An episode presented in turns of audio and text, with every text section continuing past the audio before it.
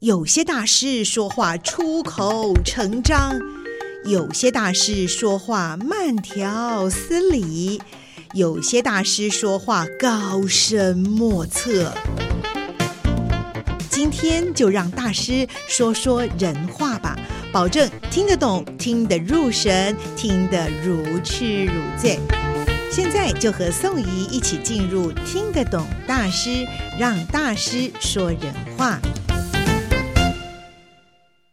Hello， 各位听众朋友们，大家好，我是宋怡，很开心今天大家再来到我们的听得懂大师。在今天我们的大师呢，他是一位大教练哦，所以我们大家应该有听过这个运动赛事轻艇。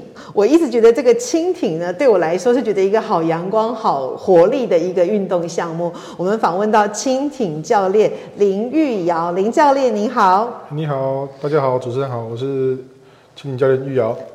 对，今天好开心访问到这个玉瑶，而且刚才也看了他所服务的这个无暇国中这边哈。不过我想这个玉瑶看起来就非常的阳光健康，本身应该就是运动会成为教练，本身也是过去也是这个选手吧？对对对， 过去是选手，有从事过游泳运动跟轻艇运动。哦，游泳跟轻艇，对对对，所以你的入门的运动是游泳吗？游泳是游泳啊，对对，因为游泳它对于轻艇来说，孩子的水感会比较好哦，所以说接触到轻艇之后，你对于那些基本的操桨抓水会比较熟悉一点啊，好好，所以从游泳这个领域再走入轻艇，其实它是一个彼此有一些连结关系的，有相辅相成的关系，相辅相成的哈啊。那你从事游泳自己从事这个运动有多久呢？从你几岁开始？大概国小吧，国小就开始接触啊。国中啊，国中对对对，这个阶段都是以游泳为主。对对对啊，那在国中的阶段有接触到轻艇的运动哦，对，所以就有运动就去从事这样。对对对，对。那所以现在呢，您是轻艇的教练吗？对对对对，轻艇教练。是，可不可以为我们谈一谈你在做这个轻艇的这个教练的这个过程？哎，有多少年啊？你担任这个轻艇教练？我从99年到无暇国中开始带轻艇队，带到目前也带10几年。10几年哦，对对对对对，那真的是也看过不少的孩子。是，因为国中也只有3年嘛。对。进来的孩子最多就是求学，大概只有3年的时间。其实孩子们毕业之后上高中、上大学，他们还是都会回到母队来练习。哦，对，无暇国中是他们的母队，他们还是会回到我们母队这边练习。所以说3年嘛，我觉得他们一直到，除非他们结束他们的训练为止，不然他们都还是在回来这边跟我们一起进行训练。哦，对对对对，哇，这是一个，我听你这样讲是一个很动人的这种教练与选手、师生之间的关系。对对对对，无暇国中是他们的母队，所以就算他们长大了、毕业了到别的学校，他还是会回到母队，来进行训练，啊，对，哇，那所以你可以回忆一下，在你手上训练过的选手学员有多少人啊？破百了，好，对对对，那这当中有没有什么你觉得非常特别的？因为我觉得轻艇运动哦，虽然我说它很阳光、很活力，但是事实上对大部分人来说，它并不像其他一些属于我们地方上面推动的特别热烈的一些什么棒球啊、篮球、羽球这些运动，有点不太一样哦。对。那所以在您自己接触的这个过程当中，你觉得在台湾这个方面是不是有发展的潜力呢？是不是很值得来推动？其实台湾哦，因为我们站在宜兰角度来讲，宜兰县的角度，宜兰县是比较属于比较多水的环境，对于那些船艇运动来讲是比较适合发展。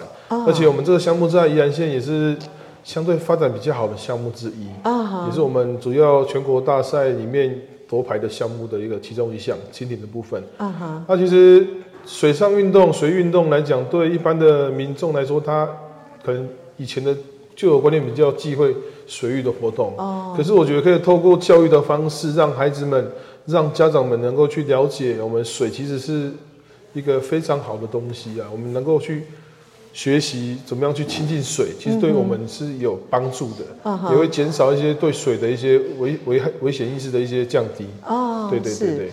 然后轻艇运动其实它入行的门槛比较高，因为所有的装备、船只，一般来讲，一般的学生甚至一般家庭没办法负担得起，所以说目前只有宜兰县的部分，只有无暇国中在进行这个训练。因为一艘船，你说竞速的船一艘就将近20万，加上奖就20几万，一般的项目没办法有这么大的负担，而且我们尽量能够让每个孩子都有船可以划。你在我们宜兰县的主委黄定德议员的帮忙之下，也尽量逐年的编列一些预算，让学生们都能够有自己的船可以划。哦，是是，哇！你说到这个有自己的船可以划，我觉得这个非常的重要哎。这个工欲善其事，必先利其器。对对。如果连练习的设备都不足够的话，真的是很难发展。之前是真的是没有办法每个人一艘船，所以必须用轮流的方式去练习。哦。所以他练习的效果就会受到一些影响。啊哈。对，现在目前慢慢的补足之后，学生他们练习也比较。时间比较充裕，所以相对成绩就会慢慢的上来。是是是，对，您刚也提到一个还蛮重要的，就是说水上活动哦，对有一些民众来说，总是觉得好像风险性又高了一点点哦哦。那但是偏偏我们宜兰地区真的虽然是它多雨，但是它的河川河流水资源特别的丰沛，也很漂亮，也很合适。那么像您们在这个选拔选手，或者是要克服他们心理障碍的这个部分，通常会采取哪些的方式？步骤来做。其实我们学生刚进来无沙练习的时候，其实我们会在暑假期间，因为我们暑假会有一个比赛，比完赛之后到下一场比赛中间会有空档时间。像我们去年，我们暑假就有跟黎明国小合作，我们有带孩子们在暑假的最后2个礼拜，我们有每天去那边进行泳训。去提升他们的水中能力跟水中自救能力，是让他们接触到水也比较不会那么陌生。而且加上我们训练的时间是有强制要求要穿救生衣，所以说他们就算不会游泳的话，他们翻船，他们也是会扶着船，然后我们会。因为教练都在旁边开救生艇，在旁边介护，对，所以是相对安全很多的，所以这部分其实是不用什么担心，对。增加他们的一些水域相关的一些知识以及观念，对他们的划船跟他们的一些危险意识的一些建立，会有比较好的帮助。所以其实是在他这个熟悉水性上面，就会先往这个方向来努力。是，然后在相关的设备以及这个教练老师的陪伴上面，也都会尽力做到这个最安全。对，因为安全毕竟是所有运动的最高指导原则，安全是第一的。没错，一个是安全，一个我们也很希望看到成绩。对，那你刚刚也提到说，好像我们的轻艇运动也为我们宜兰县带来了不少的荣耀跟荣誉，是不是？对。在这几年的轻艇的发展，其实在宜兰这边，其实也为我们县内补了蛮多金牌啊！补了蛮多金牌，哇，闪闪发光！补了蛮多金牌，介绍一下，介绍一下。像今年的全中运也拿了大概2022，拿了。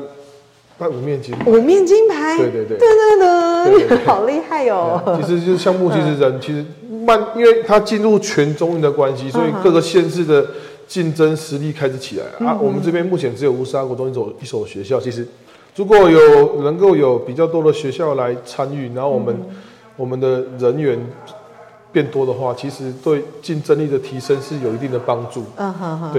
对。是，那所以真的是我们可以看到说这样子的运动为宜兰县，但其实我觉得不只是宜兰县，我们其实最期待的是透过有好的训练跟有很优质的选手之后，事实上应该可以为台湾争光，对不对？是啊，因为台湾目前来讲，在亚洲地区激流，我们上次亚运会激流有拿到前3名的成绩。激流就觉得是一个很刺激的赛事，非常刺激。它也是激流标杆比赛，也是在奥运会里面前3名门票售罄的项目。因为它非常刺激，很刺激也很好看。它因为有水流的不稳定性，所以它也会有结果会瞬息之间会有完全不一样。所以选手的临场反应也非常的重要，对不对？他不是能够在你一个彩排的状况底下来进行，各种状况都可能发生。他没办法。像竞速身材比较好的话，你的相对的赢的优势比较高。可是激流部分，它技术层面太高了，所以说你有可能一个门没有做好，你可能就是从第1名甚至掉3名之外。就一个门没有做好，就可能会有这个问题出现。对对对对。哇，所以它的那个反应力特别的重要，非常重要，然后刺激性也很高，非常刺激，难怪大家很喜欢欣赏，是不是？对对对对对。对。那你这样你从事教练10余年的时间，自己也曾经是一位选手啊，也参与过水上的轻艇的运动。那你觉得我们台湾未来如果想培养出更好的选手，因为其实我们宜兰在不少的运动项目哦，这个体操啊，乒乓球、桌球都有蛮好的成绩。那轻艇应该也是指日可待。那你觉得还有哪些方向是我们需要可以一起来努力的呢？其实我们第一个就是希望能够有稳定的学生的来源，让学生能够，就是我们的运动的底能够打开一点的话，就是让更多人能够了解这个运动，从事这个运动，然后从中间去找出几位对这个运动更有兴趣的孩子，一起来参加我们的校队，我们的体育班也好，就是能够让他藉由这些兴趣的培养，让他成为一个比较优秀的选手，然后慢慢培训上去。对啊，毕竟要先有学生的来源，对对对对，如果连来参与者都没有的话，真的也很难找到合适的人才训练。是。所以一个是学生的来源，对。那另外还有就是我们在教学的过程啊，或者是周边能够配合的资源跟可以来帮忙的地方，你有没有想到有什么？因为毕竟政府能够补助我们的经费也是有限的，因为像我达基金会他们其实有赞助我们一些经费，让我们的队伍的发展能够学生的训练，包括他们营养的一些补给是有得到一些补助。对。然后县府那边也有补助一点，然后我们轻艇协会的部分也有每年有编列一点预算，让我们在进行训练有比较好的一个发展。对，也希望说社会各界如果有能力有办法帮助我们的话，就是能够赞助一些，不管是设备也好，或是经费也好，能够让这些孩子们能够在训练的情形之下，能够获得大家更多的关注，也可以有充沛的资源支持他们，对不对？对，因为我觉得您讲的这点非常的重要，因为如果我们找到了很适合训练的孩子，然后也有教练愿意来教他们，一步一脚印的扶着他们，陪着他们，然后也有学校在支持。但是如果缺临门一脚，就是不管是设备啊，或者是出外比赛，总是会需要到各种的交通也好，食宿各种的资源都是非常需要的哈，也需要得到社会各界的关心跟关注跟帮忙。对，没错。对啊。其实我觉得关心就很重要，因为我们如果说能够去关心到这些孩子们，支持这项运动，喜欢这项运动，我想在台湾就可以带来更多的一些对这个活动的关心的眼光。跟未来发展的一个可能性。如果说民众真的对轻艇或这方面的运动赛事比赛有兴趣的话，你觉得我们有没有什么参与的管道？也许我们不适合当选手了。其实目前在乌沙国中以及宜兰县体育会、轻艇委员会，我们在每一年都会有办理独木舟体验活动。对，然后童玩节里面也有独木舟体验相关的活动。都可以欢迎各位民众能够拨空来参加，以及我们乌沙国中有跟国小端，如果有兴趣想要带孩子来体验独木舟的，都可以跟我们直接打电话申请，我们安排时间可以做体验活动。对，您刚刚讲到这个，我想到了，其实我们说的轻艇是比较适合在运动项目上面。其实轻艇就是竞赛型的独木舟。对，哇，这样子听得懂大师我们说人话就终于切合到。对不起是因为我们都轻艇听得好像在比赛都很激烈，事实上您说它是竞赛型的独木舟，我们一般民众如果想要接触参与的话，虽然不用到去比赛的轻艇，但是独木舟倒是可以体验。对，独木舟体验是比较常态化的一个，比较属于大众运动的项目。对。所以你说如果想要体验独木舟，可以跟你们联络。对，可以跟我们联络学校部分，然后我们开放给全县甚至全国的体验活动，会在宜兰县的体育会轻艇委员会的那个粉丝专页上面会公告讯息，然后以及报名相关的一些资讯。对，所以宜兰县的轻艇委员会里面的这个粉丝页、粉丝专页上面 ，FB 的粉丝专页上面也会有相关的讯息。嗯，对啊，因为我觉得常常看到一些画面，大家在那个独木舟上面，我觉得好悠然自在哦。对，悠然自在。其实真的有那么悠然自在吗？还是很放松，真的很放松吗？很放松，因为我们目前很放松。嗯，它其实，在像我们之前是办在宜安河水域，那水域其实。 水是平稳的，然后很多就是亲子共游，他们爸妈带小孩子来，我们就一直滑在河面上，一边滑一边放松，甚至整个人都躺在船上面，哦哦、很享受那个午后的阳光，然后微风徐徐吹来，那种感觉非常舒服，有画面感。对，那您刚刚说亲子共游，我请问独木舟上面哈，是通常是一个人？ 还是好像目前我们这边有的独木舟的船只是2+1，就是中间一个比较小的位置，然后爸妈带着小孩子能够在上面一起划船。哎，真的好适合亲子体验哦！竟然2+1，你们怎么那么贴心啊？对，因为想说也是让孩子们能够有一些机会多接触轻艇运动，然后让这个运动让大家所知道，我们的孩子也会比较认识这个运动比较多一点。 认识轻艇，接触轻艇，从独木舟开始。对对对对对对。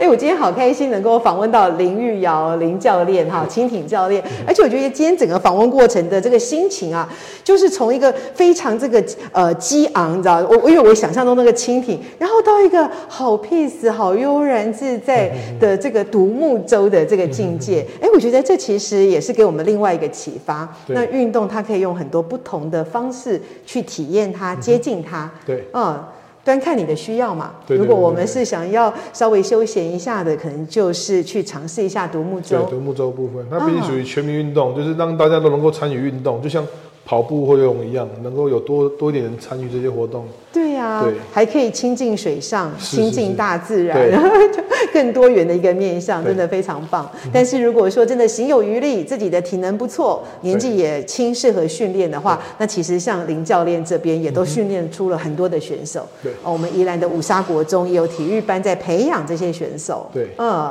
后这边要补充一点，就是因为。 人的平衡感在8到12岁是一个关键时期。8到12岁，国小到国中这个中间这个时间是关键时期。是，所以这时候你的平衡感如果建立起来的话，这一辈子平衡感就非常非常好。哦，对对对，所以是练轻艇的一个关键的时期。是，国小到国中阶段。 是非常重要的。好的，非常谢谢你的提醒。虽然我超过这个年纪已经非常的多了，但是呢，我觉得对于我们广大的朋友来说，家中一定还有许多8到12岁。 或者还不到8岁的孩子们，那么在8到12岁的时候建立起他的平衡感，对啊，那或者是对运动赛事，对轻艇项目有兴趣的话，不妨在这个年龄的时候能够注意一下，观察一下，他是不是有这方面的一些特长，是啊，对，很谢谢林玉瑶教练接受我们的采访，最后有没有什么话还想跟大家分享的？嗯，欢迎大家来就读乌沙，乌沙国中是我们宜兰。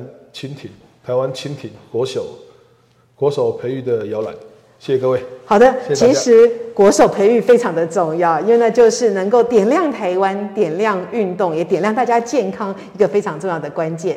很谢谢教练，你要继续加油哦。谢谢大家，谢谢。为了我们更多好的选手以及我们休闲的生活的独木舟的这个项目，希望都有机会能够多跟您请教。好，没问题，谢谢。谢谢，好，谢谢你，拜拜喽，再见。